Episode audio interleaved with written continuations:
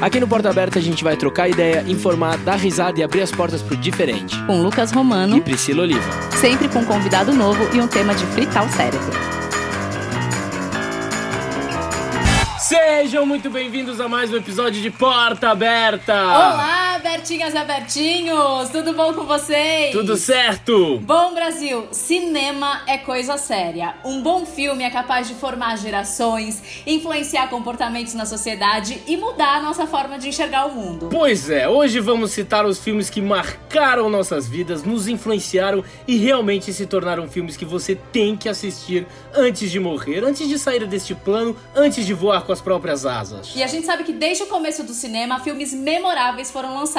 Mas com tantos filmes em tantos catálogos, fica a dúvida. Quais filmes eu devo assistir? Tem tantas opções que não dá para perder tempo com filme ruim, né, Brasil? Então prepara sua pipoca, se joga no sofá e vem curtir esse episódio com a gente. Para ajudar a gente a criar essa lista e fazer da sua vida um pouco mais fácil, a gente convidou duas pessoas muito especiais. Por favor, recebam a atriz e criadora do canal Sessão 77, Adriana Cinti, e o criador e apresentador do canal Insta Cinéfilos, Miro Malacri. Dá uma salva de palmas!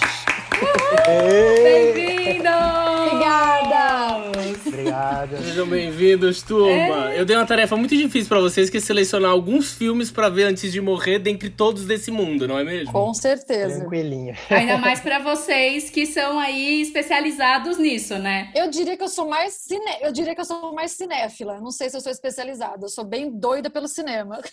eu sou, eu confesso que eu sou mais apegado às séries. Filme eu assisto mais no cinema, hum. totalmente séries é mais hum. em casa. Aliás, uma saudade, né? saudade né? Hashtag né? saudade de cinema. Meu, na pandemia eu realmente assisti mais seriado do que filme. Eu não fiquei tão instigado a ver filme. Eu também. É engraçado. É que filme dá aquela coisa de você sentar na cadeira, né? Curtir a experiência de ir ao cinema. Comer uma pipoca. É, é, é muito diferente, né? De assistir em casa. Então eu, pelo menos, como o meu trabalho é assistir, então eu sempre ia já. Então eu já via os filmes no cinema e ficava mais com seriados em casa. Sim. Eu acho que eu tô com, uma, com um certo receio, assim, de tanto filme ruim que eu tenho visto, e principalmente nos streamings. É verdade. É verdade, que eu acabo assim, quando eu vejo uma série que eu já gosto no primeiro, segundo, terceiro episódio, eu fico louca. Eu vou tomar banho, eu lembro da série, eu volto e faço alguma coisa, então é muito mais gostoso. Sim. Que você pega a série e você fala, putz, tem duas, três temporadas, então você já sabe que você vai assistir algo bom. Total. É. Aliás, eu fico pensando como é que vão ser as premiações de cinema ano que vem, né? Ah, o Emmy, o Emmy foi agora foi virtual, é. Final de semana, é, foi virtual. Não, eu sei, mas por exemplo, é, estreias de filmes pro Oscar e tudo mais. É o que foi lançado. É muito chato, né? Stream streaming. Tá muito estranho. Lá. É, quem vai ganhar muito vai ser Netflix, que vai Sim. ganhar no streaming. Que foi lançado. Aí eu fiquei com tanta dó das pessoas que foram indicadas e o prêmio teve que buscar o prêmio na casa da pessoa depois. Eu, falei, gente do céu. Você imagina ser indicado pro ano ganhar e justo estar num ano de pandemia ter que pegar na casa. É muito chato, imagina. Imagina o único ano que a pessoa ganhou o Oscar na vida. Uhum. Imagina um Nossa, Oscar, sim. cara, você ganhar um Oscar e o único ano foi Sim. na pandemia e você nem teve a visibilidade. Né, fazer né, um red carpet. ah, imagina, não, é muita humilhação. Tirar o, eu preferia fazer não uns ganhar, stories. eu acho. Preferia não Pelo ganhar, menos vai ser o melhor recebido que você vai receber na vida, né? Nossa, Só isso. Nossa, imagina. Bom, turma, antes da gente começar, eu queria muito que vocês falassem um pouquinho do canal de vocês, como é que vocês começaram e da onde partiu essa ideia de vocês de fazer o canal. Bom, o canal eu, eu tive essa ideia que não foi nem minha a princípio. Muitos amigos meus pediam para eu comentar filmes, para eu falar, porque eu sempre explicava e todo mundo falava que se sentia motivado a assistir algum filme que eu, que eu estava indicando ou não. E aí eu tava com essa ideia de montar. Eu nunca. Eu tenho um canal no YouTube já há quase sete anos, mas era somente para colocar os meus vídeos como atriz, como apresentadora, mais para material Uhum. mesmo. Uhum. E te confesso que eu odiava o YouTube. Eu também. Porque é uma plataforma completamente Somos diferente, né? Aí. Eu não lancei meu canal ainda, mas está Aí, a caminho. É tipo isso. E eu te ajudo firme e forte, porque eu senti muita falta de ter alguém que me ensinasse as coisas do YouTube, porque você- eu estudei quase quatro meses para iniciar o meu canal. Total. E tem muito macete que é como- o Miro sabe completamente Total, diferente total, de. total. É, é isso que estou fazendo. Dá trabalho, viu? Muito, Muito, muito, Dá muito mais trabalho que Instagram do que Total. Facebook nem se fala, porque o Face é muito chato. E ele parece que às vezes vezes te desmotiva, né? Porque você tem que ficar recriando Nossa, sempre pra você estar muito. dentro dos algoritmos e tipo. Exatamente, Lucas. Só que assim. Mas eu acho que é um pouquinho mais fácil que o Instagram, não é não? Então. A briga pelo algoritmo. Em questão de algoritmo, é, Uhum. é total. Porque o E o YouTube eu acho Miro que acho que mais vai concordar justo, comigo de uma digamos. coisa, que se a pessoa gostou do teu conteúdo lá no YouTube, ela é fiel. Hum. E se você for fiel a ela para entregar um conteúdo legal, pelo menos um vídeo por semana, pelo menos um, se você colocou ali no teu banner que tem vídeo todas as semanas e você, você entregar isso pra pessoa, eles voltam. Cara, é, velho. inclusive, o que eu não tô fazendo, né? Tava vídeo toda Não, semana. e aí, e aí foi isso. Eu comecei a fazer o canal antes, inclusive, da pandemia. E assim, gente, nós aqui, artistas, atores, a gente sabe que é muito difícil ficar sem trabalho. A gente gosta de criar, gosta de fazer. Então, eu acho que isso veio pra mim como um incentivo. Uhum. Eu uni uma coisa a outra, porque eu, eu amo ver filme e série. Eu gosto de falar. O Lucas mesmo. Meu amorzinho sempre me, me incentivou muito na parte de apresentadora. Eu falo pelos cotovelos, então, tipo, eu falei: quer saber? Vou pegar alguma coisa pra eu trabalhar, pra eu também criar eu acho que é muito.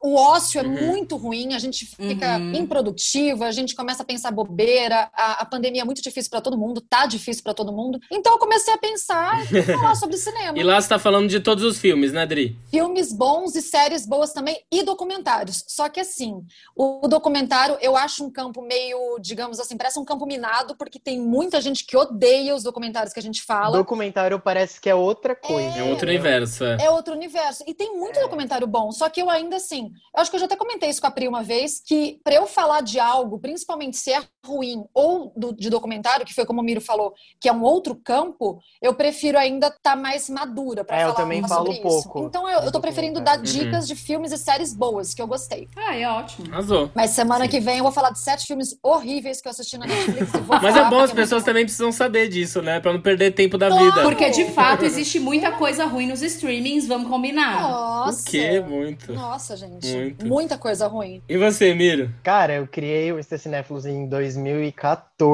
Uau! É, já com uma pequena pretensão, assim, de um negócio. Uhum. Já vi uma oportunidade ali. É que eu entrei na internet, nesse mundo de memes, em 2013. Eu tenho uma página de humor que chama Insta Ousado, tem mais de 2 milhões de seguidores. Que legal. Então, aí por causa dela que eu criei o, o Insta Cinéfilos, depois de um ano, mais ou menos, eu já tinha, acho que 500 mil seguidores em, em que um legal. ano, assim, né? E aí eu resolvi criar essa já assim, pô, eu gosto de falar de filme e série, e eu não vi isso ainda, não existe. Uhum. No Instagram, eu digo que Uhum. dê dicas leves, práticas, rápidas. O que eu consumia muito antes era Uhum. críticas de cinema. Uhum. Mas críticas de sites, Uhum. críticas longas. Uhum. Então, assim, eu gostava, continuo gostando, leio sempre que sai, só que muita gente não tem tanta É paciência. uma visão mais analítica, né? Tem gente que quer uma coisa mais fácil. Eu tive a Muito. ideia de fazer alguma coisa assim. A pessoa quer saber se aquele filme vale a pena.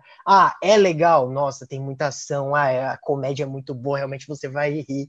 É numa linguagem mais informal. Isso que eu queria passar para os seguidores. Mas no começo, eu, eu fui tentando como que eu vou fazer isso? Porque eu não fazia ideia, era uma plataforma nova. Sim. 2014, Uhum. poucas pessoas tinham Instagram, Nossa. então foi indo aos poucos. Aí no começo eu só postava assim o pôster e assim, ah, tal filme, o nome, duração, gênero, Ah. só. Comecei por aí, aí com memes de filmes e séries, porque era Uhum. isso que eu fazia antes. E aí que começou, quando deu assim de eu dar minha opinião mesmo, foi a partir de 2016, é, em agosto de 2016 que lançou os stories, que daí eu comecei a implementar isso daí, de falar mais, de aparecer mais. E eu não tinha essa prática porque eu tinha vergonha e eu odiava minha voz. Esse, inclusive, acho que é um problema que muitas pessoas passam. Uhum. Muitos criadores de conteúdos Uhum. têm vergonha Uhum. de aparecer e da sua voz. Total. E não sabe como se comportar diante de uma câmera. Sim. Por isso que eu acho que o curso de ator é tão importante, pra- não só para você trabalhar como Uhum. ator, mas para o seu desenvolvimento. E eu só descobri isso depois que eu entrei no curso de ator. E aí foi isso, fu- fui começando a aparecer mais quando lançou os stories, fui começando a pegar mais identidade própria, porque antes era a foto do chapeleiro, que tem direitos autorais, não pode, e tipo, Uhum. era aquela coisa amadora, entendeu? Nem, nunca foi denunciado, nunca deu problema, enfim. E aí foi isso, foi levando até que eu levei para um lado mais profissional, que antes era totalmente um hobby, e fui, as pessoas foram pedindo, faz crítica disso, disso. E em 2015, 2016 eu escrevia realmente. Eu nem sou jornalista, eu sou publicitário. Me formei agora nesse Uhum. ano, inclusive. Mas antes eu tava começando a faculdade e eu escrevia crítica. Mas alguma vez alguém já contestou isso pra vocês? Do tipo, ai, quem são vocês pra falar sobre filmes ou não? Não, mas eu vejo os olhares Sim. quando eu vou em evento. Entendi. Às vezes, não, não é um olhar de hate, mas é, é um olhar meio tipo assim, sério? Mas não assim, todo mundo, é alguns assim, Principalmente de de jornalista. Ah, eu achei que fosse de crítico. Eu achei que fosse de crítico, porque não, a maioria das Então, mas pessoas... os A críticos maioria dos críticos são jornalistas. são jornalistas. É, É, é tipo, verdade. 90%. Eu coloquei isso no meu canal, inclusive, sabia, Miro? Logo no primeiro vídeo eu já disse, eu não sou crítica de cinema. Exato, Eu só- e, é, e eu eu sempre deixei extremamente claro. Eu não tô aqui dando minha opinião porque eu estudei sobre isso. Uhum. Óbvio que eu leio Uhum. muito, eu já li muito Sim. sobre tudo, eu sempre me mantenho atualizado. Então, eu tenho alguma base, nem que seja Uhum. mínima, mas eu sempre tento crescer, né? A gente tem que sempre tentar. Claro. evoluir, e sempre vai acabar mais. também indo pra um gosto pessoal, né? Até aí eu sou formado em cinema, Claro. mas isso não me faz um super Mas entender. os críticos também são total. Os críticos assim. também Exato. têm o seu gosto pessoal. Aliás, eu acho que eu prefiro pessoas normais do que os críticos mesmo. Porque às vezes eles levam um negócio pra um lado que você fala, gente, Não, calma. você né? lê- eu Mas tento eu acho manter que- uma. Sem, sem ser tendencioso, entendeu? Uhum. Pra julgar os filmes. Então, assim, eu não tenho um gênero que eu falo não assisto. Então, Aham. isso é bom, porque pra trabalhar com isso você tem que assistir tudo quanto é tipo de gênero de filme e série. Então, Uhum. eu gosto mais, eu tenho meu, meu lado mais pessoal de filme de terror, sou apaixonado por filme de terror. Pelo amor de E- Deus. Nossa, não assisto, E mas filme nem de a herói, eu sou apaixonado. Nem eu. Mas eu assisto todos e é isso. E não tenho muito essa de tipo, ah, eu odeio um diretor, odeio um ator para se eu ver falar mal, enfim. E vocês já se sentiram em algum momento obrigados a ter que assistir alguma coisa por Ah, conta de toda acabar semana. indo- toda semana, né? Toda semana eu vejo coisa ruim pra falar lá.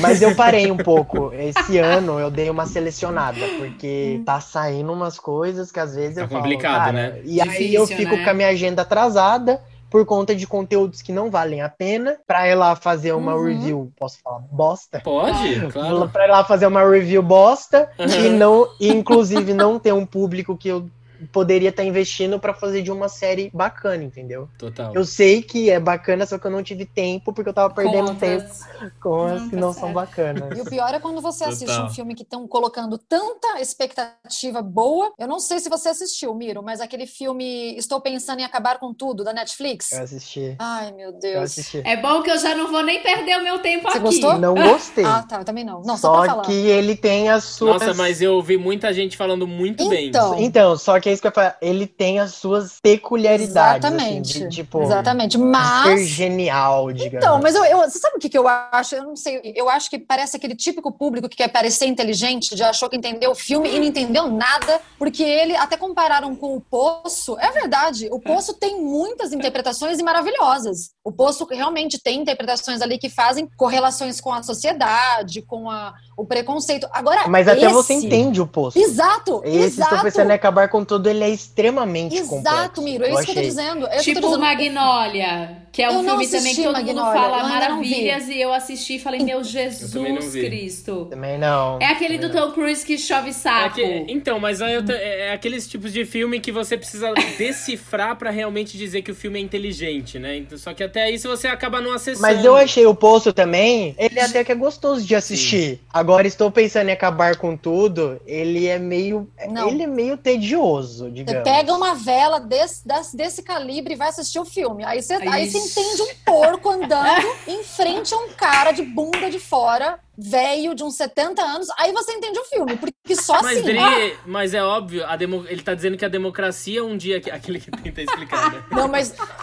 Lucas, assista esse filme e depois você vem me falar alguma Vou coisa. ver, vou ver. Não, mas eu sou super assim de que as pessoas têm que assistir pra Sim, depois con- falar. Concordo. Tanto que, eu, que quando eu falo sobre algum conteúdo, eu deixo claro que, tipo, mãe, mas assista pra ver se você É, concorda comigo, entendeu? Exatamente. Mas é a mesma coisa que eu falo de livro. Tem Uhum. livro pra mim que não rola, mas eu nunca vou poder chegar e falar assim, olha, eu acho que você não tem que ler esse livro. Você tem que ler, porque pra Exato. mim bate de um jeito, pra você vai ser de Total. outro. E outra, gente, é de- democracia, né? Tem gente que vai gostar do tipo de coisa que você gosta Mas- e outros não, claro. Talvez livro não seja um pouco mais pessoal do que um, um- Eu acho filme que ou sim. uma série. Eu não acho que sim. concorda? Mas- Porque o livro ele pega mais, né? É, ele pega mais. E eu acho que É. existe uma coisa do livro que ele é diferente do filme e da série, porque eu acho que o livro ele também escolhe a hora que você precisa ler, sabe? O momento que você tem que Verdade. ler. Mas é da mesma verdade. forma também que É. o filme, pra mim, É. ele eu preciso estar no momento correto pra ver o filme também. Porque tem filmes que eu sei que eu quero, que eu preciso ver, Também. só que ele tem um tipo de mood que se eu não Uhum. tiver no dia, eu não consigo Sério, assistir. vocês têm isso? Não, é com filme não. Eu Eu, tenho. boto lá e, e- Eu assisto. tenho. Menos Eu filme de tenho. terror que Gente, não consigo. eu nunca tive isso. Eu tenho filmes Nunca. que eu sei que ele tem também. uma certa intensidade, é um filme mais dramático, eu sei que eu vou gostar, eu sei que é um filme bom, mas eu preciso estar num dia ok pra eu assistir e digerir o filme. Senão eu vou assistir com indiferença, eu vou me distrair. Eu também. E aí eu não vou prestar atenção. Eu sou assim. Legal saber isso. Olha, filme que tem cachorro no, e- no- cachorro no elenco, se eu tiver de TPM, eu nem assisto, porque eu vou chorar três dias seguidos. Que eu já sei que o cachorro vai. É claro, a Priscila vai saber disso, mulher. Então, filme que tem cachorro, pode morrer o elenco inteiro. O cachorro não. Mas a gente sabe que o cachorro vai morrer. o cachorro. Marley e eu, então. Marley, eu, eu, eu, Não. eu reassisti várias vezes, mas eu vou só até uma parte. Eu Dali pra frente eu não vou A mais. eutanásia eu pulo sempre, Deus me livre. Turma, vamos lá? Vamos começar? Vamos lá, Vamos lá. bora. Seguinte, é, eu fiquei pensando aqui, putz, que tipo de filme que a gente pode falar? Eu acredito que é mais fácil a gente falar, e eu acredito que foi nessa nesse caminho que cada um seguiu, que foram mais filmes que marcaram um pouco a vida de vocês, que as pessoas têm que ver. Porque se você for olhar, se você for entrar em lista do Rotten Tomatoes, da- do Filmar ou do Omelete, vão ter mais ou menos sempre os mesmos filmes. Sim. E também não vamos parar aqui pra indicar, gente, tem que ver Rei Leão. Quem não viu Rei Leão? Então, tipo, não é? Vamos indicar. Gente, vamos indicar. Pulp Aí eu falo vários que tá na Eu lista de todos acho que- vocês. É, peraí, que vai que tá no meio. Não, Deve não, tá eu só tô falando aí. que, tipo, tem filmes que todo mundo, de uma certa forma, ou já Ixi. viu ou tem que ver. A- acredito que a Então. gente vai chegar mais nesse campo, assim. Vocês tiveram algum, algum nível de seleção, assim? Como que vocês selecionaram o filme de vocês, assim? Qual que é o nível de diversidade que tem nessa listinha, antes da gente começar? Eu tentei co- não trazer só. Eu adoro filme de suspense, drama. Eu amo. É assim, eu acho que é o gênero que eu mais gosto. Eu sou muito chata pra comédia. Não é de tudo que eu, que eu dou risada. Eu amo Debi Lloyd, óbvio. Tipo, pra mim, um dos, um dos filmes mais incríveis de idiotas que tem. Mas assim, não gosto muito de comédia. Mas eu tentei trazer as comédias boas. Então, trouxe comédia. Eu fui, claro, pro drama. Romance, hum, eu acho que eu trouxe um só. São filmes que realmente, isso que você falou, Lucas. Filmes que, sabe quando eu comecei a procurar? Que eu olhei e falei, meu, tem que assistir esse filme. Uhum. Não tem como a pessoa olhar e falar que não. Rei Leão, óbvio que tava na minha lista. Priscila falou então, porque eu não sou. Sim, eu não sou, eu não sou fã das princesas, eu sou fã do Mufasa, do Scar. do- Então, assim, foi mais por isso. Eu tentei fazer uma peneira aí meio difícil, mas acho que trouxe uns legais. Legal. E você, Pri? Bom, eu sou geminiana, né? Tenho uma lista aqui bem grande, mas aí eu selecionei uns, uns sete, assim. Tinha outros filmes que eu gosto muito, mas eu também tentei trazer uns filmes que talvez não fossem muito óbvios, algu- alguns são óbvios. Peguei ali umas comédias dos anos 90, as comédias clássicas, que talvez as pessoas não saibam dar valor e a importância que essas comédias têm na história do cinema, e enfim. Peguei uns dramas, peguei um filmezinho do Holocausto, porque ninguém é de Nossa! ferro, não é mesmo, Brasil? Então foi isso. Já tenho que dizer que eu peguei também, Pri, não tem jeito. E você, Miro? Cara, a minha lista foi tipo: vou pegar os filmes que eu falo, você precisa assistir, os filmes fodas.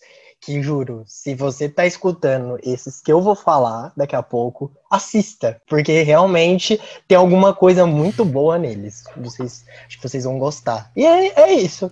É, tem guerra, tem romance, tem fim do mundo, enfim, tem tudo. Arrasou. E você, Lucas? Eu separei um. O meu tem um pouco de tudo. Tem musical, tem clássico, tem Ah. desenho, é, Ah! drama, tem bastante. Eu gosto muito de Não, ele, drama. me pe- ele pediu sete para cada um e ele colocou 42. Não, é porque se alguém repetir, eu falo um outro, entendeu? E às vezes tem uns que eu, Eu só deixei, vou jogar. eu deixei quatro Assim. de fora na minha lista ainda. Então. Foi super difícil.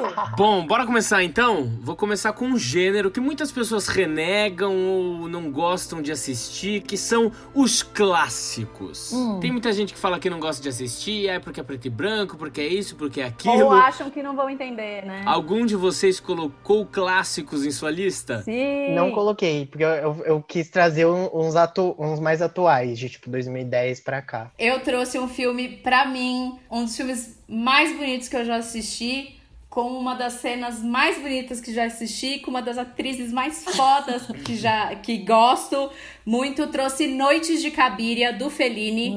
Com a Julieta Massina no papel da Cabiria. A Julieta é, é o filme de 1957, um drama. A Julieta era a mulher do Fellini. Vou anotar. Ela é a, a protagonista do filme. Ele ganhou, inclusive, o Oscar de melhor filme estrangeiro. E ela ganhou o Cannes de melhor atriz. Gente, sério, filme foda. Filme foda. É um filme sobre esperança, pra mim, né? Quando ele foi filmado, a Itália tava saindo, tinha 12 anos só que a Itália tinha saído da guerra, então tinha muita, muita miséria na Itália, muita gente pobre, uma época que, que, que tinha pouca esperança na Itália quando o Fellini fez esse filme. então, a Julieta, ela vive a prostituta, né, Cabiria, que ela é muito orgulhosa de ter a sua própria casa, porque quase ninguém tinha, e ela é aquela pessoa que ela encontra felicidade nas pequenas coisas. Ela faz parte de uma sociedade completamente marginalizada, mas diferente das colegas de profissão dela, ela sonha que ela vai encontrar um grande amor.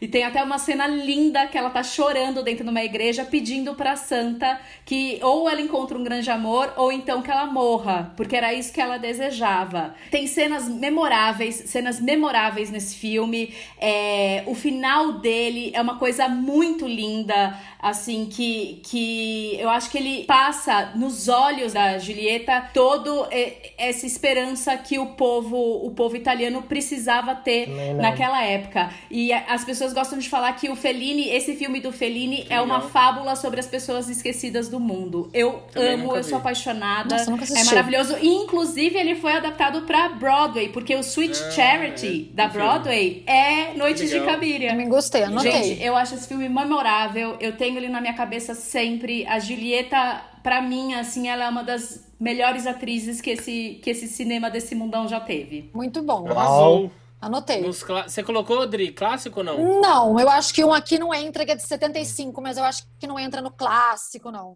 Então Tá. não. Eu coloquei dois, é, vou falar bem rapidinho, que são filmes que eu amo. Um é, mu- é muito básico, mas tem gente que fala, ah, sim, assisti, mas sempre assisti por cima, mas nunca realmente assistiu, que é Cantando na Chuva. Pra Ah. mim, eu, eu amo demais, mas tem gente que realmente nunca viu. Foda. E não sabe nem do que se trata. A, a transição do cinema mudo pro cinema falado, só que ele é colocado de uma maneira muito gostosa de assistir. É comédia, as músicas são muito boas, os atores são excepcionais, as coreografias são incríveis. Pra mim é um musical assim excelente, 100% do começo ao fim. Eu amo esse filme, é um dos meus filmes favoritos da vida. Ele é de 52, é colorido, então você que tá assistindo que não gosta de filme preto e branco, ele é colorido, tá?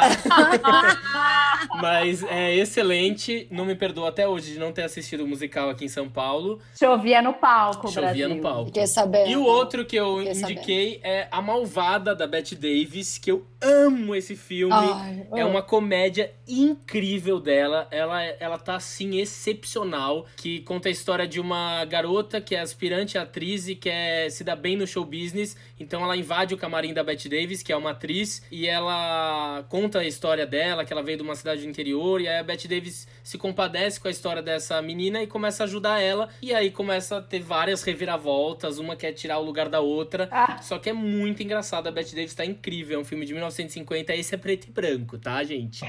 Mas ainda assim vale a pena. São dois clássicos pra mim que tem que assistir antes de morrer, porque as interpretações são excepcionais. Muito bom. Desenho animado.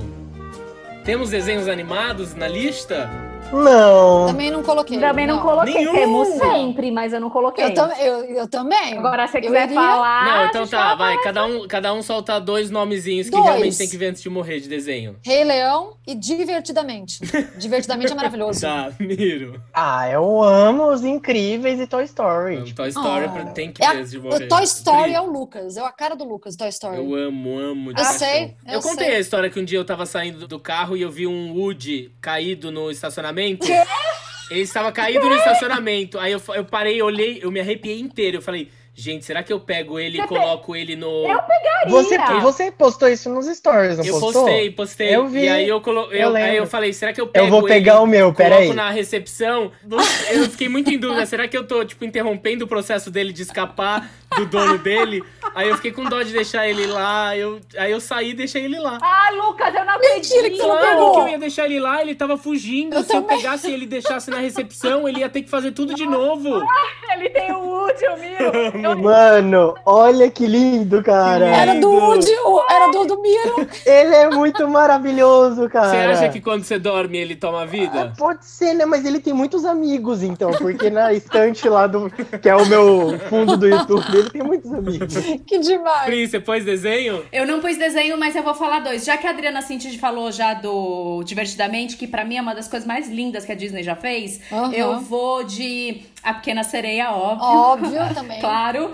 E eu vou de Viva a Vida é uma Festa. Ai, eu amo. Nossa, Que eu também desidrato. Amo. Maravilhoso. Puta, é verdade. lindo, lindo, É lindo pra desidratar. Nossa, que Aham. filme Né? incrível, fala sobre espiritualidade, é maravilhoso. É incrível. Maravilhoso. São dois desenhos que falam muito Escolheu disso, bem. de vida. É, eu botei um aqui que eu julgava muito, porque eu não sou muito de assistir filmes meio anime e tal, mas eu assisti A Viagem de Chihiro e eu fiquei completamente encantado com esse filme. Quem não viu, Eu já ouvi favor, falar desse veja, filme. Porque ele fala sobre espiritualidade, é uma complexidade nas falas. Marca. E é assim de se arrepiar e chorar. É assim, é, é muito lindo, o filme realmente é muito envolvente. É, anime é uma, uma coisa que me cobram. Eu, Hum, eu também não sou. consigo. Mas eu Nossa. acho, eu acho que se vocês falarem de anime, vocês Sim. vão abrir um público. É outro Isso é público, verdade. né? Mas é, É. óbvio que é o mesmo que consome o resto, mas, mas é um. mas é um público muito fã, um né? A galera importante. curte muito anime. Tipo, quem gosta, gosta mesmo. Não, gente, né? dá uma chance pra Viagem Chihiro, que Marquei. o diretor ele é excelente, assim, ver. e o filme é incrível. Vocês vão chorar e vão querer indicar no dia seguinte, Já- tenho certeza. Já marquei. Beleza. Bom, próxima categoria. Próxima categoria temos aqui musicais. E aí, alguém colocou musical na, na lista? Não. Não. Não, Não, mas eu coloquei um Ai. recente. Não é musical, mas Bohemian Rhapsody eu achei sensacional. Nossa, assim. maravilhoso. Eu assisti no cinema e eu me arrepiei. É uma e chorei, experiência. assim. Eu assisti no estádio. Eu assisti no estádio Allianz. Nossa, que E incrível. a experiência foi, é, a experiência foi incrível. Uma tela enorme na arquibancada do Não, estádio. é de arrepiar Foi cada cena. Aquele fim, Nossa aquele Senhora. fim, né? Que é tipo meia hora de show. É. Uhum. Nossa. É Muito. Eu achei um filme bem E é de feito. coragem, assim, já- É muito bem feito. É, eu também. Mas, é, assim, não, eu amei, eu amei muito, mas existe uma discórdia, tipo, da galera que ama o Bohemian Rhapsody, da galera que ama o Rocketman. É. Foi criada essa, né? Parece Isso- que se você gosta de um, você É. não pode gostar do outro. É um- E isso sem contar que, ele- que as pessoas acabam vendo o filme e acabam não é, dissociando uma coisa de dizer que o filme não foi fiel à vida do Fred Mercury. Eu não sei, eu assisto o filme assim, eu gostei pela obra inteira, pelo trabalho do ator, que ele foi maravilhoso, de você ser É, Não, e o- filme ele tem uma medida muito Sim, boa de mostrar os sim. shows e mostrar a Exatamente. vida dele e como se intercalou. Exatamente, Eu não cansa, né? excelente É isso. Dessa maneira. E aquele fim que eles entregam um show Não. compridaço e maravilhoso, É. né? Eu gostei muito É também. maravilhoso. Eu coloquei dois musicais aqui. Um pra mim tem que assistir. Quem não assistiu tem que assistir amanhã. Ele não é um filme leve, é um filme bem pesado, até porque o diretor é o Lars von Trier. Hum, adoro. Então, ele teve muitas desavenças com a atriz que fez, que é a Bjork, que é o filme Dançando no Escuro. Maravilhoso. Pra mim é um Nossa! filme Ela, ela andou falando umas Ela coisas que entrega- você fala, É, menina. ela entrega uma atuação incrível. É, é quase que uma- um filme utópico ali daque, daquilo que ela tá vivendo. É muito intenso.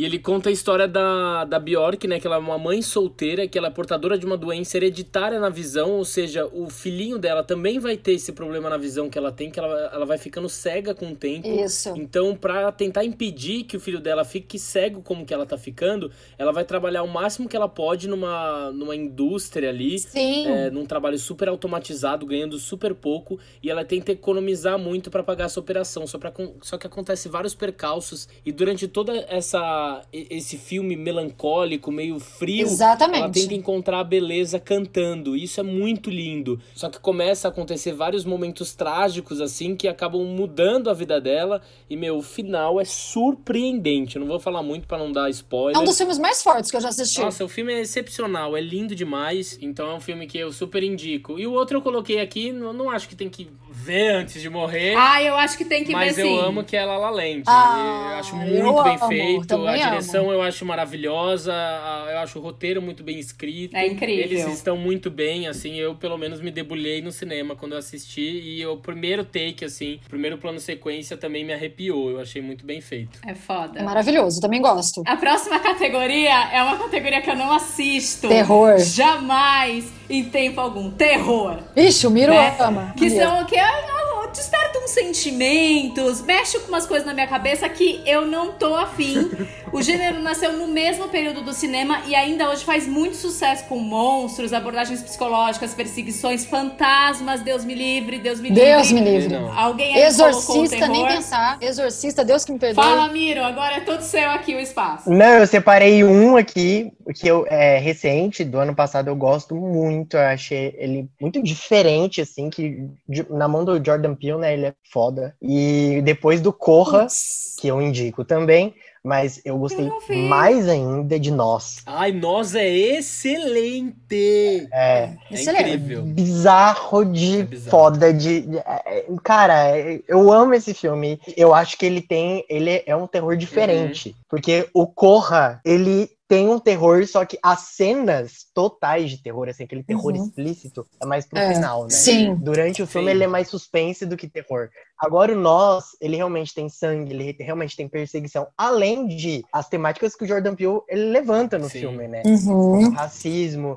é, luta de classe, enfim, tem, tem muita coisa nesse filme que dá pra você interligar aí, e ele acaba ficando bom também pelo terror. Sim. Então por isso que eu gosto. E a estética dele, a estética dele é muito diferente também. Eu achei muito. Maravilhoso. E as teorias É. que dá pra muito fazer legal. com esse filme. Eu concordo que eu não, não curti muito porque eu me irritei profundamente com a voz da, é, da Lupita, né? No final. Sério? Nossa, eu amei. Eu sei, como, a- amei. como atriz, ela é- tá espetacular, mas, gente, escutar aquela voz durante algumas cenas, eu, eu queria correr, tomar um banho e voltar só no dia seguinte, porque realmente dava muito Nossa, medo. Pra mim me falou tão forte a, a angústia que ela tava sentindo e aquela Não. voz que não saía que eu não nem prestei atenção em termos de, de tom, assim, mas é aquele filme que você assiste e no final você reflete, você debate sobre, assim, é muito gostoso. Não, o trabalho dela, o trabalho dela como atriz é inquestionável, mas que é exatamente acho que o Miro falou também, porque é um terror diferente, mas ele de verdade ele pega mesmo. Então eu não curti porque eu tenho medo de e terror é isso que o mesmo. Lucas falou. Ah, os filmes que eu trouxe, eu acho que eles pegam mais nisso também. Que você não sai, você não termina de assistir o filme e fala, é um filme legal. Uhum. É um filme que você pensa. Até esse que eu selecionei, acho que de terror, Uhum. é um filme que você não sai e só falou, ah, é um filme de terror bacana. Porque filme de terror. filme de terror é isso, pra você não tomar susto. É tipo, Isso é ah, é bom, hein? Nossa, eu assustei. Agora, esse, cara, é aquele pra você, tipo, É. ficar Aham. conversando com seus amigos e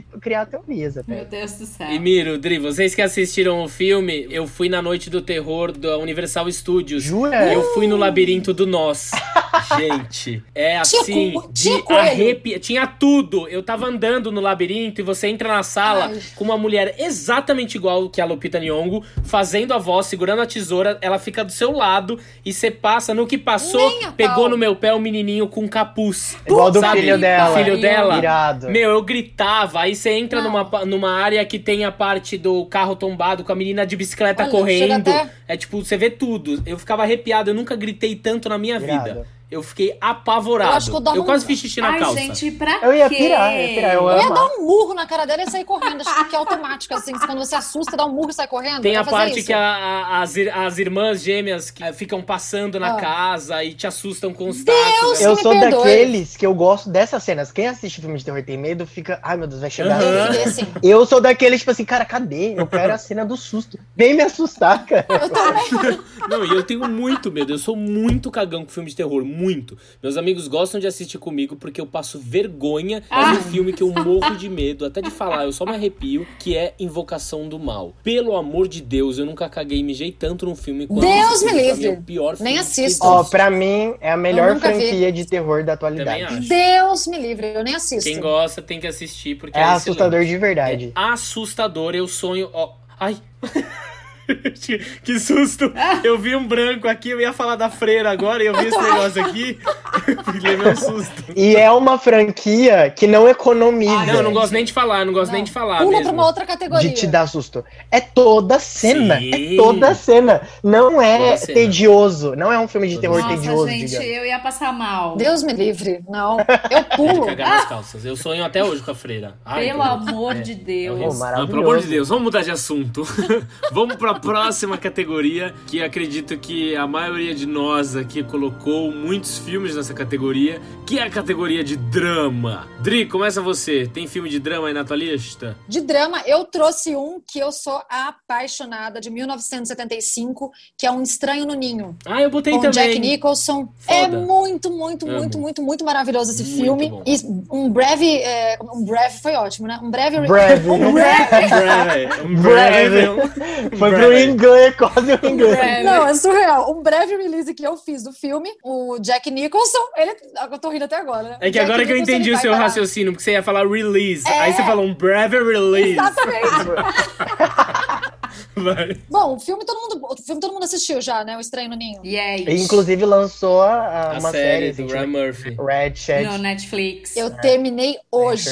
É, eu não terminei, eu tô assistindo, eu tô no 5, acho. Não, não vou contar não, não vou contar não, mas assim, eu já vou falar dela no canal porque é uma série sensacional, eu gostei muito, uma série que tipo Faz jus ao filme? faz. Eu tenho uma dúvida. Hum. Pra quem não assistiu o filme, vai entender a série ou não? Vai, Vai. Entendi. Porque a série, na verdade, ela fala sobre a enfermeira, que é a Ratchet, que cuidava. Ela conta o começo. Não, ela, ela É. conta a vida, na verdade, da Ratchet, que é a enfermeira. Então, tipo, o que, que aconteceu na vida dela? Quais são as coisas que, que acontecem Então na é vida de dela? boa. É de boa. Não tem- tanto é que eu não sabia que era do filme. Eu só fui descobrir depois, quando eu já tava no terceiro episódio. Nossa. E o filme é maravilhoso. Voltando pro filme, quem não assistiu, pelo amor de Deus, assista um Estranho no Ninho, porque é sensacional. Fora que o elenco, Jack Nicholson, Danny DeVito, Christopher Lloyd, então, tipo, é maravilhoso. É um dos filmes que eu gosto muito. Poderia ter entrado Sim, em clássico, é sim. É, então, Com por isso que eu, certeza. Eu fiquei na certeza. dúvida. Eu Eu- acho. Puta clássico. Então, é ele. É incrível. O outro que eu trouxe, esse, por favor, anotem, porque muitas pessoas não assistiram esse filme. E eu vou até falar um- uma coisa que eu descobri, uma curiosidade: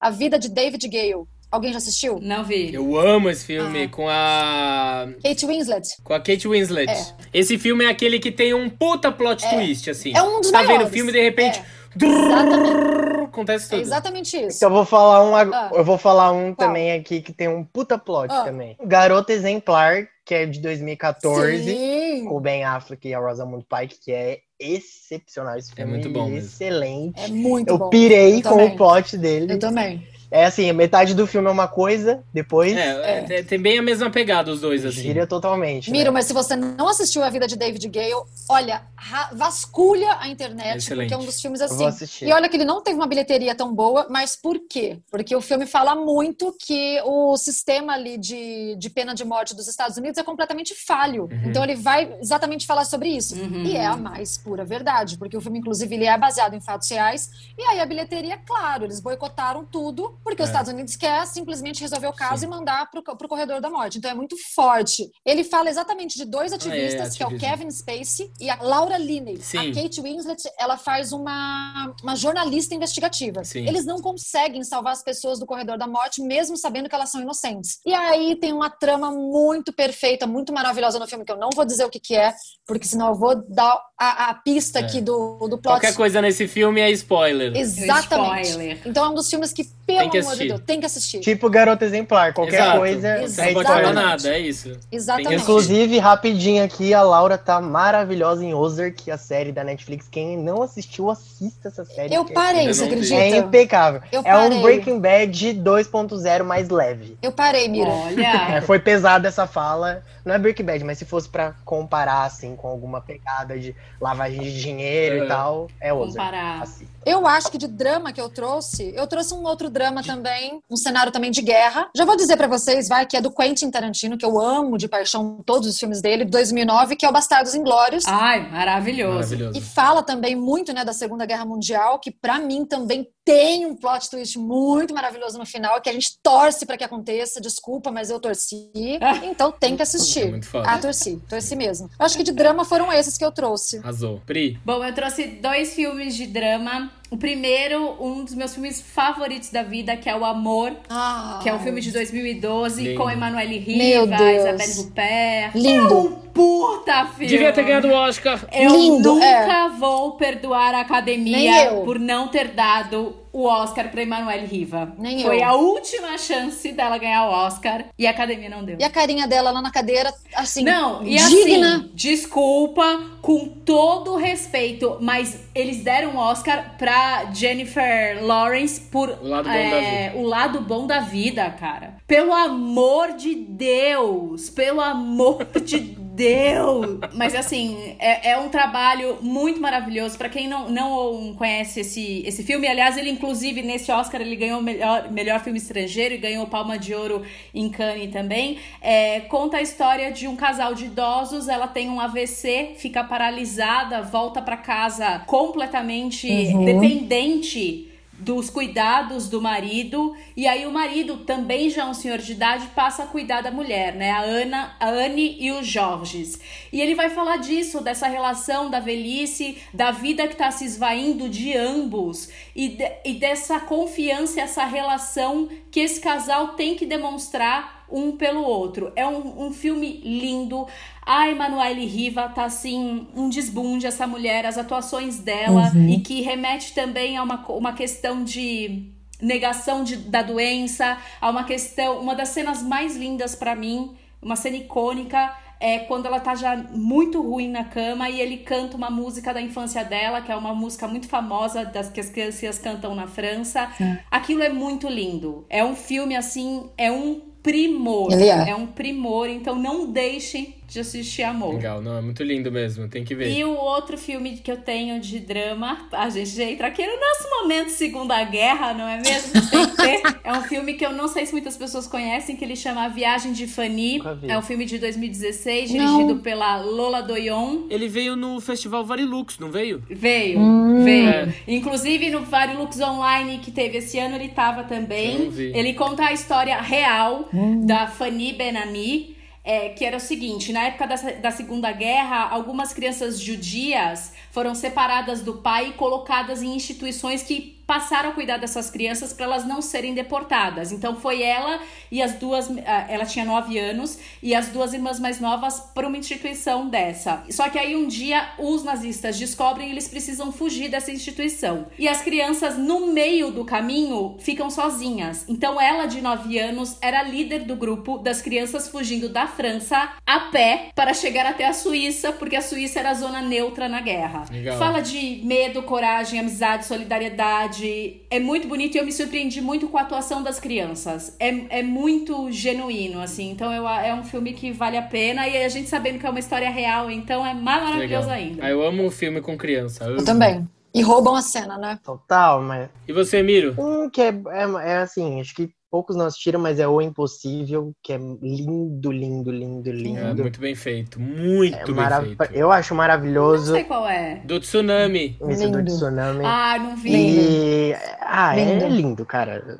Então, assim. Bizarramente bem feito. É, Isso. é maravilhoso. Sim, e os outros dois de guerra que eu sou apaixonado, mas eu sou apaixonado por mais esse que saiu ainda esse ano, que é o 1917. Nossa, Saiu esse ano agora. Amo. é foda. E o Dunkirk. Hum, Nossa. Esses dois. É, é que assim, Muito bem Dunkirk, feito. Ele me pegou muito mais pelo som, tanto que o filme ganhou, acho que dois Oscars pela mixagem de som. Ganhou. O filme ele foi mais focado nisso mesmo, né? Ele, ele foi feito mais pra Uhum. você sentir como você estaria dentro de O uma. roteiro nem é tão envolvente, né? Mas ele é muito imersivo, o filme, assim. Total. Eu me senti dentro da guerra porque acho que era essa experiência diferenciada que eles queriam passar. Uhum. As bombas caindo, tudo que os, Uhum.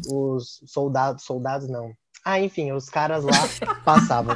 E o 1917, é, o diretor, o Sam Mendes, ele, é, essa história foi real, foi do avô dele. Uhum. Cara, eu gostei muito que parece que ele foi filmado de uma vez só, parece que não tem cortes, muito né? complexo. Mas né? inclusive É. tem pouquíssimos cortes no filme, então é um Uhum. filme lindo, Uhum. maravilhoso, e ele pega mais a história, mas você consegue entrar totalmente, mais ainda do que o Dunkirk. Acho que o Dunkirk ele é mais excepcional pelos lados técnicos, Foda. digamos. Arrasou. Na minha listinha eu botei alguns aqui de drama, vou tentar falar eles rapidinho. Um que é do Javier Dolan, que eu amo, que chama Mommy, que pra mim eu assisti no cinema e é excepcional. Ele conta a história de uma mãe que tenta lidar ali com o filho. Ele tem déficit de atenção, tem o que de esquizofrenia, ele tem atitudes muito explosivas e o filme ele é excelente, ele brinca com o formato da tela. Assim, eu fiquei completamente envolvido. É um filme que tem que assistir. O Javier Dolan sempre trata as emoções assim de uma maneira muito exacerbada, ele é sempre muito visceral. Então é um filme que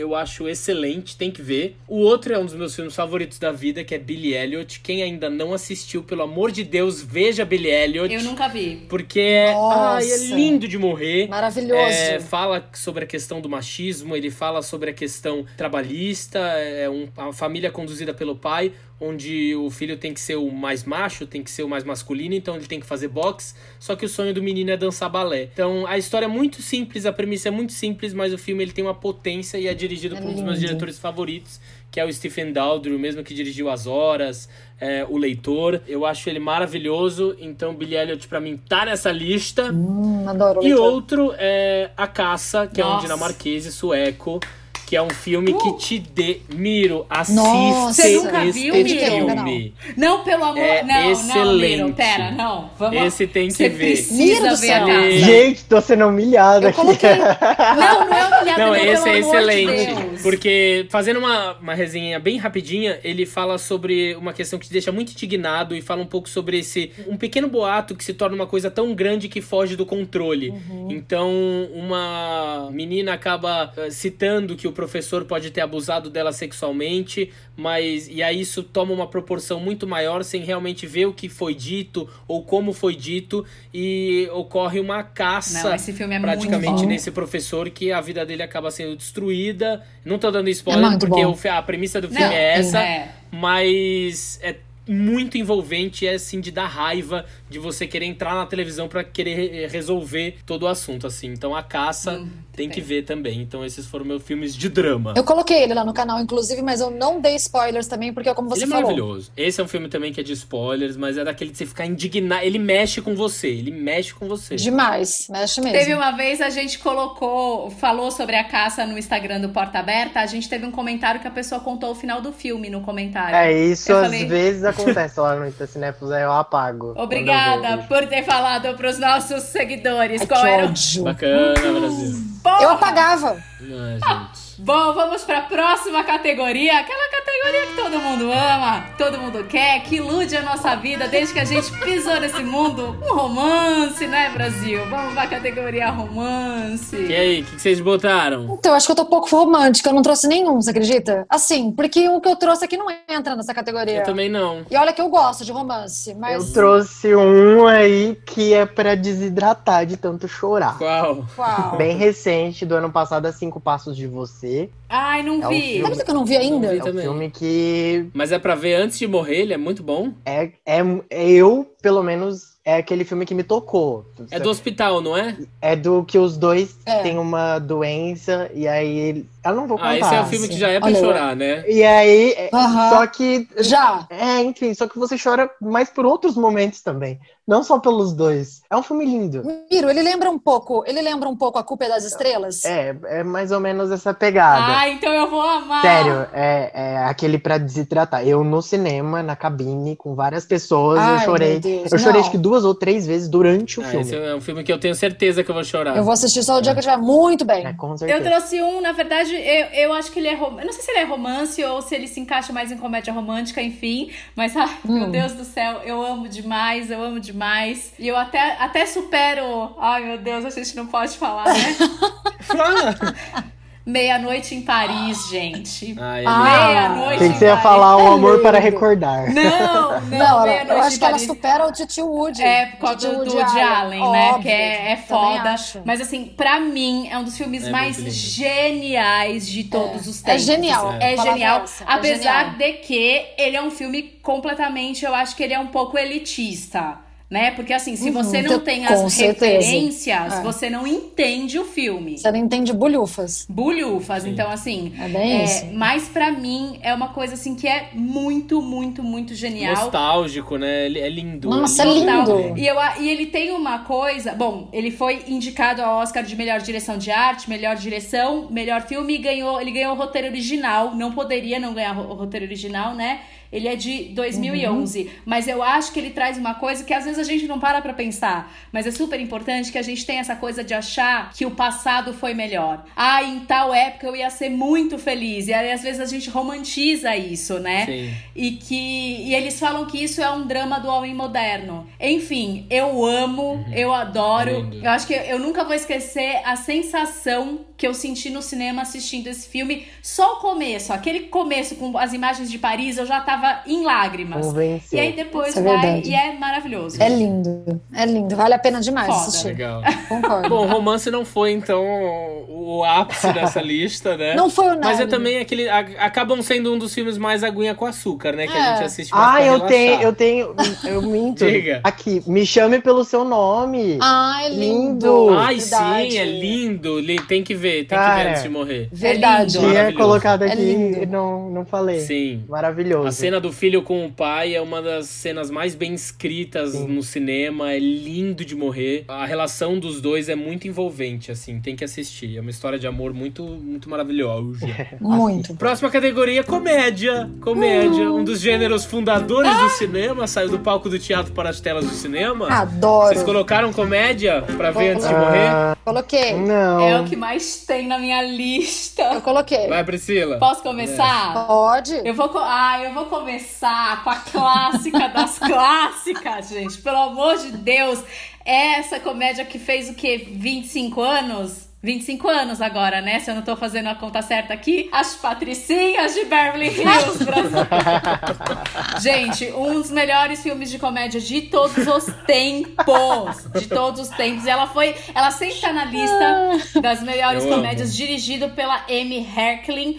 Que eu não sabia que ela foi a roteirista de Olha Quem Está, Fal... Olha Quem Está Falando. E ela dirigiu três episódios de Gossip Girl. Eu amo, olha quem está fala, falando, eu ah, amo. Olha, É muito legal. Amo, olha é quem está muito falando bom. agora. Bom, e pra quem não sabe, a, a Patricinhas de Beverly Hills nada mais é do que uma adaptação do livro Emma, da Jane Austen. Ah, que legal. E aí ela levou pros anos 90 de Hollywood, né? Aquela coisa bem teen. É, ele é muito importante, a gente tá aqui falando, mas ele realmente é um filme muito importante. Eu acho que os filmes de comédia teens, eles se dividem entre antes das Patricinhas de Beverly Hills e Sim. depois. É muito legal. Porque ele trouxe uma referência muito boa de roteiro, de figurino. Tem duas coisas que eu sempre fico muito chocada, que é o figurino das Patricinhas de Beverly Uhum. Hills e o figurino das meninas no Friends. Você pode assistir anos depois, você olha e fala, eu Sim. poderia sair com essa roupa. É As verdade. Meninas Malvadas é. total referência de As Patricinhas de Beverly Nossa, Hills, eu né? também Total, acho. É. total. E o que eu fiquei mais chocada de tudo, assim, que é maravilhoso, é que o filme foi filmado em 40 dias. Caramba.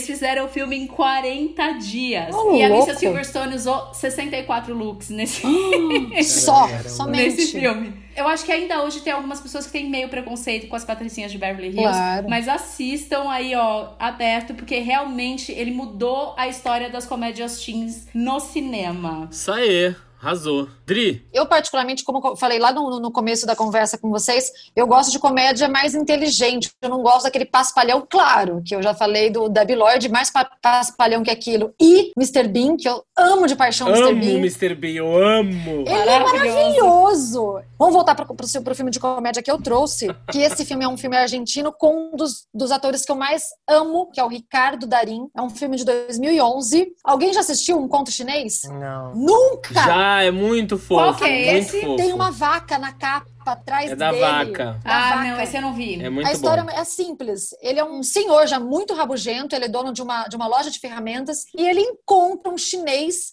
ali nas ruas de Buenos Aires e que o cara não fala absolutamente nenhuma palavra em espanhol, nada, e a situação obriga ele a tentar ajudar esse chinês. É muito bom. Só que aí começam a acontecer as coisas e assim, juro, não tem como você não rir em cada cena com eles. E ainda traz uma, uma, uma reflexão de empatia, de você realmente perceber que todo mundo é igual. A hora que falou, eu falei, gente, eu tenho que falar desse filme porque é incrível. E detalhe, é um dos filmes que teve recorde de bilheteria na Argentina. Ele é muito bem feito. Mais de um milhão de espectadores. E o outro que eu trouxe de comédia, claro que eu ia trazer a maravilhosa Meryl Streep pra cá. Simplesmente complicado. Alguém já assistiu? Não. Ah, eu amo. Gente! A Meryl Streep fumando maconha é a melhor coisa que tem nesse filme. Exatamente! É excelente. Nossa, você, eu já assisti esse filme, eu acho que eu já assisti umas cinco vezes e eu dou risada toda vez que eu vejo eles fumando aquele beck no, no- banheiro, que é, É muito muito, engraçado. É muito é bom. Muito bom. É E eu trouxe um que eu já vou jogar nessa categoria aqui, porque eu vou falar bem rápido dele, que ele é uma comédia que eu acho que tem muita gente que já assistiu, que é o Fabuloso Destino de Amélie Poulain. Porque ele é uma comédia, Ah, né? sim. É tipo. É aquela É, é comédiazinha, fofo. tipo. Não, ele é maravilhoso. Ele é foda. E o filme é maravilhoso. Tem, então, assim, de comédia, esses três é, é muito pra você assistir e tirar esse peso desses dias também, que, ai, tá louco. Então são esses Legal. que eu trouxe. Arrasou. E você, Miro? Não, não tenho. Não, não tenho. O meu eu vou falar bem rapidinho, assim. Eu vou passar em quatro filmes de comédia que eu separei aqui. Que pra mim são filmes essenciais pra você dar risada mesmo. Porque eu acho muito difícil ter filme de comédia bom. Verdade. Pra mim, o primeiro é um brasileiro. Por incrível que pareça, a Hum. gente não falou muito de filme brasileiro. E é um filme de comédia brasileiro que chama Saneamento Básico, dirigido pelo, dirigido pelo. Jorge Furtado, de 2007. Meu, É esse muito filme é excepcional. É muito, engraçado. É Fernanda Torres, Lázaro Ramos, Wagner Moura, Camila Pitanga. Eles simplesmente têm que conseguir dinheiro pra reestruturar uma fossa pra ter saneamento básico na cidade que eles moram. É muito Só bom. que pra isso eles têm que fazer um curta-metragem, que aí eles vão ganhar uma lei de É muito incentivo pra conseguir o dinheiro pra reestruturar a fossa. Esse curta-metragem tem algumas especificações, ou seja, tem que ser de ficção científica. E eles nunca não sabem como é um curta de ficção científica. Então é a Fernanda Torres fazendo o roteiro do curta, o Wagner Moura atuando, o Lázaro Ramos filmando, a Camila Pitanga fazendo atriz também. Meu, é muito engraçado, é de gargalhar. É Esse filme bom. é muito bom. Aí tem um próximo que eu vou indicar também, que é Francis Ha. É um filme em PB, tem gente que tem um pouco de Nossa. preguiça. Eu não assisti. Mas, meu, a atriz, a Greta Gerwig, ela faz junto com. Ela atua e o marido dela dirige o filme. É, Eles fazem uma dupla e tem uma sintonia no filme, tanto com a direção com a atuação, que é excepcional. É, Ela tem um jeito peculiar de resolver as situações, ela é meio desajeitada. O filme é muito leve, é muito gostoso de assistir. Ele não é longo, é rapidinho de ver. Então, esse é outro filme que eu mega indico. Outro filme pra indicar é um filme que eu amo. Como eu falei, eu amo filme de criança Ah, que é o Pequeno Nicolau. Ah, Meu, que filme maravilhoso. A gente vê toda a também.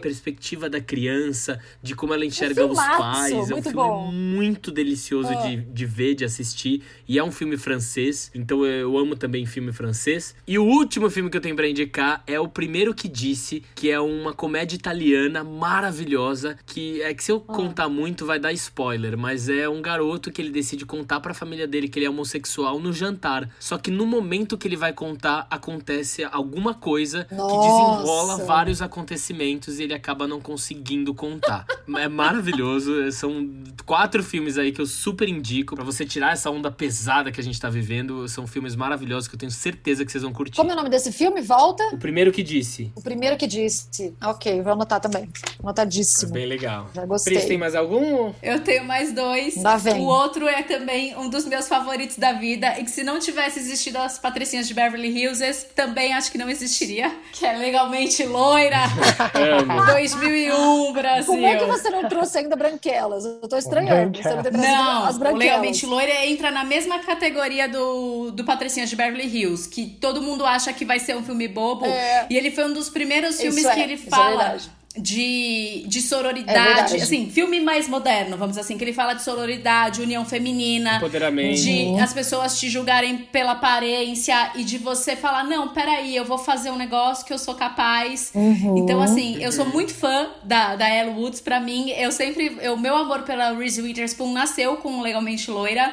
Inclusive, ela, em maio agora, ela fez uns stories falando que vem aí Legalmente Loira 3. Estamos aguardando. Mentira! Sim, com ela. Que legal. Com ela. ela. Ó, Que legal. Então, assim, eu acho muito, muito bom esse roteiro que fala é sobre empoderamento feminino mesmo. Eu acho que ele é um filme que ele é feminista, fashionista e que ele fala da amizade das mulheres. E o que eu achei mais, que eu falei, Reese, morri. Na cláusula do contrato dela, já estava que ela ficaria com todo o figurino do filme, inclusive 77 pares de sapato Jimmy Choo. Mentira. Meu Deus do céu, maravilhosa. E é, o outro filme é um filme que poucas pessoas conhecem, mas também eu já vi algumas vezes que é maravilhoso, que ele chama Perdidos em Paris. É um, um filme francês incrível Mas da Fiona assisti. Gordon. Eu Eu já escutei falar desse filme. É, é maravilhoso. Ele é de 2017 com a, com a Fiona Gordon e o Dominique Abel. Eles são casados e eles trabalham sempre juntos e tal. Só que eles são de companhia de teatro. Eles também trabalham muito com circo. Eles são clowns.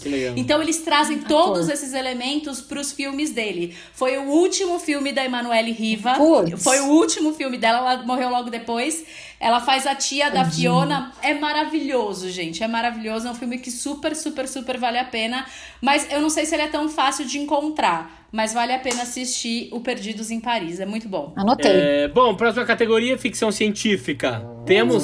Não tem. eu não adoro, mas eu muito, não trouxe nenhum dessa Uhum. vez. Não trouxe. Ah, eu trouxe Jogador Número 1, um, que eu acho maravilhoso. Ah, é muito é bem bom esse recente. Como eu disse, eu ia trazer só filmes mais recentes. Só que esses filmes que eu trouxe são filmes que eu considero que daqui a uns anos serão clássicos. Clássico. Entendeu? Uhum. Então, tipo, Jogador Número Legal. 1, um, eu acredito que é um filme que vai ser clássico, que vai ser aquele filme lembrado. Sim. É maravilhoso, E assistam. de efeitos especiais, ele é excepcional. Excelente, né? É excelente. É, foi esse que eu Ele me trouxe. surpreendeu esse filme. Eu acho que eu não É, tinha. eu coloquei Avatar, pra mim. é- Ai, quem não, mas todo mundo já maravilhoso. viu. Não tipo, gosto. acredito É. que todo mundo já viu, mas eu, Maravilhoso.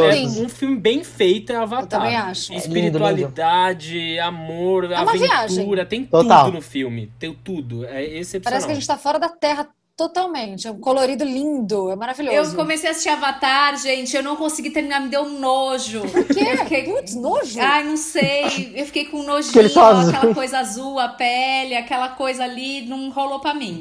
Eu parei. É que se você lembrar, realmente é estranho. Parece que a pele é pegajosa, melosa, né? Mas É, tipo, parecia a lesma. Ah, mas é assim, lindo eu filme. falei, ai, é lindo, eu quero, gostei. obrigada.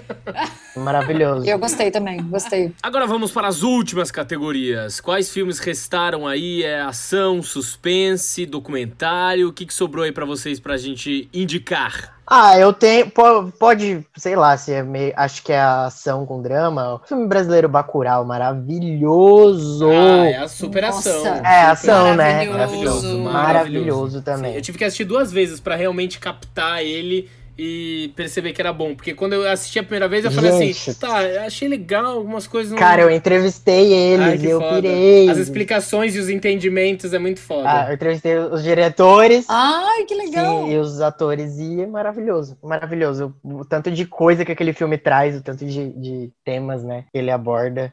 Assistam, eu não gosto de ficar dando spoiler. Não, você arrasou na dica, arrasou. Bora de suspense agora, Adriana, manda o seu. Vamos, então. Vai, Adriana. Seven, Sete Crimes Capitais. Gosto Amo. muito. Amo esse filme. Amo. Muito bem Tem feito. que ter estômago. E esse Tem é um que ter mega muito plot estômago pra twist assistir. também. Muito. É um dos, um dos que eu mais eu acho que tem, assim, até hoje que eu assisti de filmes é este. Esse eu não lembro se eu assisti. Nossa, Miro, pelo amor Ah, de Deus. reveja então, se você viu. Você vai lembrar, ó. É Brad foda. Pitt, Morgan Freeman, Gwyneth Paltrow. Eles dois são dois detetives. Um tá se aposentando, óbvio, né? O Morgan Freeman. E o Brad Pitt, ele é um, um novato ali. E tem, eles estão investigando um serial killer que todos os crimes são baseados nos sete pecados capitais. Mas o filme tem uma, uma, uma trama tão perfeita, o roteiro é muito espetacular. Você acaba entrando ali naquele. É, é um clima sombrio que vai desde o apartamento do Morgan Freeman, que é escuro, até depois do apartamento do Brad Pitt, que é muito barulhento, porque ele ainda é pobre, ele mora do lado do metrô, com aquela coisa ali de ele estar tá querendo subir na vida como policial. Então, assim, e tem um plot twist que, como o Lucas falou, é um dos maiores que eu já vi no cinema. Se você não assistiu, eu já vi acho que umas duas, três vezes, mas ele é um filme pesado, assim, é, nesse você aspecto. tem estômago pra tem. assistir, porque ele, é, ele remexe, assim. Exatamente, ele, ele é, é muito realista. Eu gosto. Então você vai gostar. E tem ele na é Netflix, muito... e tem na Netflix, eu acho. Eu acho que tem. Claro, né? A direção do David de Fincher é, ainda. E é muito, muito, muito bacana. Então foi esse que eu trouxe que não poderia deixar de dizer para assistir antes de morrer. Arrasou. Falando do, do Seven, eu não sei porque o Seven sempre tem alguma coisa nele que me remete aos os homens que não amavam as mulheres. Nossa, total. Também lembra, com certeza. Eu não sei porquê. Eu não sei porquê, eu mas sei. sempre me remete que é outro filme que é muito foda. Nas duas versões, né? Tanto a sueca, a sueca como eu amo as duas. Eu gostei. As duas. É que eu acho incrível. que você fala isso, Pri, por, por, também por conta daquela cena que é forte também ali da menina, a hora que ela vai se vingar e que ai, é maravilhosa, a gente adora porque somos mulheres, né? Enfim.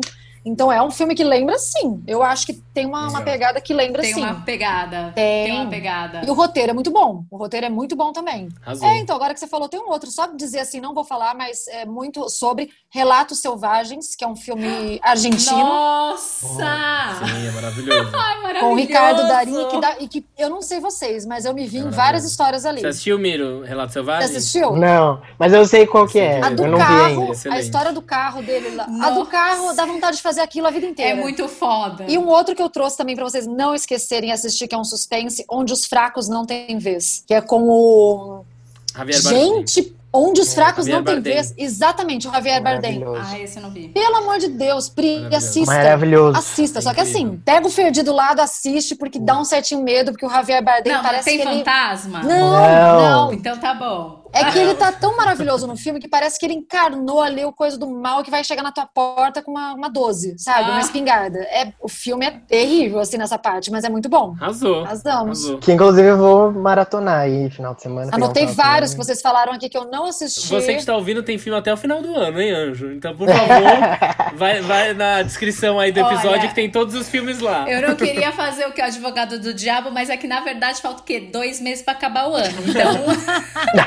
Exato. Ah, que um, medo! Um filme por semana, a pessoa já vai se administrando. É, dá pra colocar aí tranquilo. Bom, turma, seguinte, a gente tem um quadro aqui no nosso podcast onde a gente abre a porta para alguém, para alguma situação, para o que você quiser, para o que o seu coração estiver sentindo no momento de hoje. Então, Pri, quer começar? Pode ser. Para quem você abre a sua porta, Priscila? Bom, eu vou abrir a minha porta essa semana para o Magazine Luiza, que teve uma iniciativa maravilhosa e fez um programa de trainee somente para pessoas negras. Isso foi incrível. Eu acho que é o, o primeiro passo para a gente tentar mudar. Teve muita revolta aí na internet, né? E eu até postei lá no, no meu Instagram uhum. uma piada que eu vi que era assim: bom, que bom que pelo menos eles avisaram que era para negros, né? Porque sempre foi para brancos, eles só não falavam. Uhum. Então, Exato. minhas portas aí escancaradas para o Magazine Luiza e eu já vi que algumas empresas começaram a fazer a mesma coisa. Então, que seja, seja feito, acho que boas atitudes uhum, precisam bacana. ser copiadas. Minha porta aí aberta para o Magazine Luiza. Arrasou.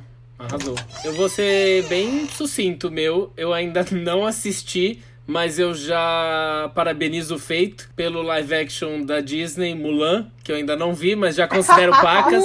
não vi, já tá abrindo a porta. Mas eu vou abrir minha Mulan porque é um dos meus desenhos favoritos também, e eu amo que já tem um live action e eu abro a porta então pra Disney pra Não, Mulan. deve ser lindo. Eu nunca vou perdoar a pandemia por ter... Eu porque eu vi acho. o trailer no cinema e eu falei, meu Deus do céu, assisti esse filme no cinema. Tá maravilhoso oh, o trailer. Eu assisti o Lugar Silencioso 2, né? Você assistiu?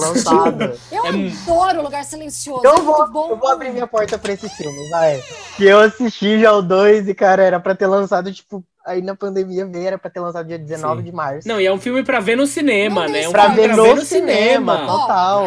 Total. Não dei spoilers, mas você gostou, Gostei, Miro? gostei, gostei. É a única coisa que eu posso falar, inclusive. Boa, boa. Dri, pra quem você abre a sua porta? Eu vou abrir minha porta bem assim escancarada para algumas ONGs que estão lá no Pantanal, Oh. tentando ajudar de todas as formas assim possíveis e inimagináveis, que dá um nó na garganta de quando a gente vê, de quando a gente depara com foto, com vídeo. O país está passando por uma situação muito séria em todos os âmbitos, mas assim não tem como a gente fechar os olhos para o que está acontecendo. E eu acredito que assim está sendo tão assim, se você for ver é uma lição de vida que não dá para a gente ficar reclamando com o governo ou ficar esperando algo do governo. Então essas ONGs que tanta gente fala mal e cai em cima dizendo que é isso ou aquilo, eles pegaram o avião, foram para lá, pegaram o carro, fizeram vaquinha na internet e estão conseguindo. Então, assim, é, é para abrir a porta, para bater palma, para reverenciar, porque é demais o que está acontecendo e a Com gente certeza. sabe que dali eles vão conseguir salvar várias espécies, sim, que inclusive estão ameaçadas. legal. Muito, Muito bom, bom. Arrasou. arrasou, Dri. Se Deus quiser, Isso. se Deus quiser, vão salvar muito mais ainda. Exatamente. Muito bom. É aquela que a gente fica sem fôlego, né? Depois de uma dessa. Que é isso. Dá um tapa, Eu falei né, assim, gente? Não, na minha cabeça agora eu passei, eu pensei assim, e eu abri pra Mulan. Ah, e eu é. abri pra lugar silencioso. Eu fiquei Ai, envergonhado. gente, não, não, é, ah, gente, não, não é isso.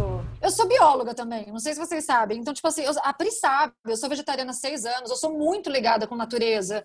Eu acho que a gente, é, o que tá passando aqui de, da, da pandemia, por mais que seja difícil a gente entender, eu acho que é um grito de socorro da terra. Completamente. É- é ser- Exatamente. E cabe, a nó- e cabe a nós, exatamente, você agradecer essas Ah. ONGs, porque cabe a nós, Sim. porque foi por conta de nossas ações que isso tudo tá acontecendo. Claro, então, com se a gente não fizer quer- alguma coisa, É. isso vai piorar cada vez Sim. mais. E Com eu acho assim, não é tempo da gente ficar, infelizmente, apontando o dedo, porque agora não vai resolver. Não é tempo da gente ficar gerando essa energia ruim que já tem, Uhum. que é medo, angústia, dor. É, a gente tem medo, tudo. Aliás, o maior filme de terror chama Brasil 2020. Nossa. né? Quem imagina. Então, é verdade. Esse eu não queria ter Tarantino assistido. Também não. filme, Eu não queria ter Brasil? visto nem o trailer. Eu não queria ter visto nem o trailer. Eu não queria ter vivido ele, a também gente é protagonista. Aham. Trailer, o trailer a gente podia dar um assim, como é que fala? Um- uma pane no cinema e a gente Às vezes a gente é trailer. coadjuvante, às vezes a gente é E protagonista. pior que é um filme que nunca acaba, né? Exatamente. Nossa. E dá medo ainda de ter uma De ter uma sequência. É uma sequência, eu tenho medo